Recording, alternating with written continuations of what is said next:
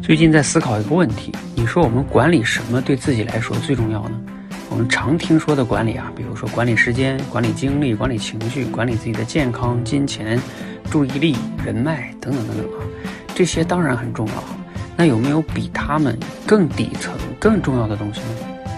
我最近的思考的结论是管理自己的认知，因为你想一想，认知决定了你怎么花时间、花钱、赚钱，是否去运动，等等等等，甚至啊，它都影影响了你的情绪。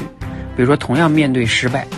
如果你的认知是说，哎呀，失败就代表我很差，你就开始很低落，那你当然就决定了你情绪不好。